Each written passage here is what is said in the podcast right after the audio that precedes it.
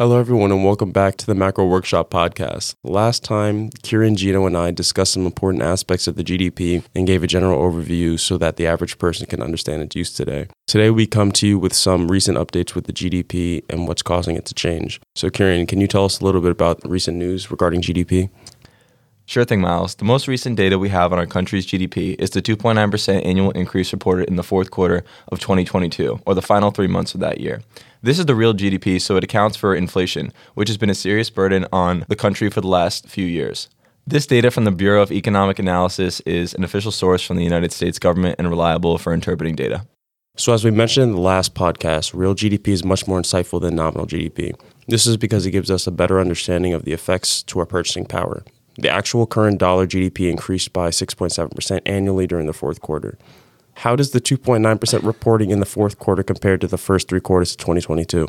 The first two quarters of 2022 saw a negative GDP growth consecutively, which is usually a leading indicator for a recession. However, unemployment was at a record low, so there was not probable cause to declare a recession just yet.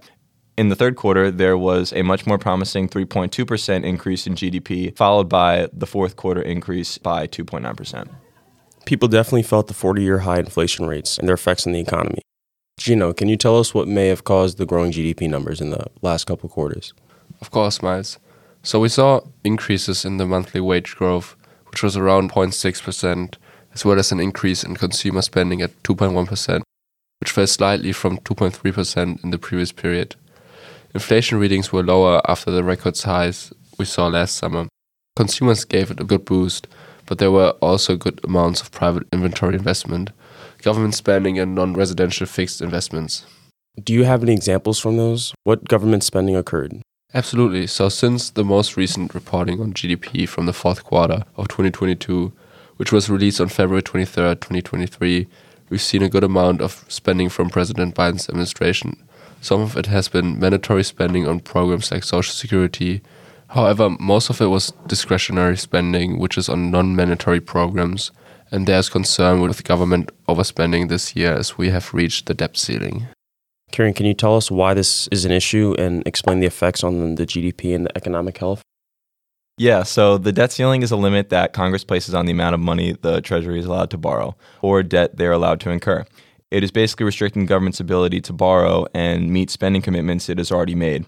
So, our default risk, which is our failure to pay back debts, is becoming a growing concern as well. Our debt is clearly too high, and this can be a drag on economic growth and limit the growth of GDP. Yeah, I think the debt ceiling and the government spending are important to consider when discussing the upcoming GDP numbers. Do you guys have any predictions on what we can expect for the first quarter 2023 readings? Consumer spending is still holding up very well, with a 2.8 growth in 2022 the savings from the pandemic build up significantly and they have money to put into the economy. The labor market is as strong as we've ever seen it with a record low unemployment of 3.7%. The Fed is still expected to raise interest rates for the next few months.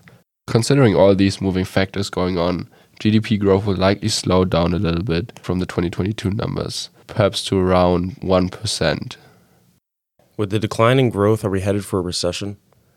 We could possibly be headed for a recession if a few things happen. If unemployment increases, also if the interest rates continue to go higher, which they probably will, investment will significantly decrease, and GDP will most likely fall in the coming year. With all these factors in the economy influencing our growth, is it exciting to see how GDP numbers will turn out in 2023?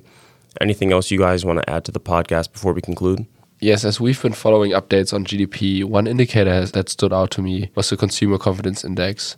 This tells us about buyers and their attitudes about the market. And right now, it's been growing since 2022. How do they measure the consumer confidence index? Okay, so on the first of each month, 5,000 US households are sent questionnaires by email. They ask five questions. The first one is about the current business conditions and how they are going to be in six months. The next two are on the current job market and what they expect for it to be in six months.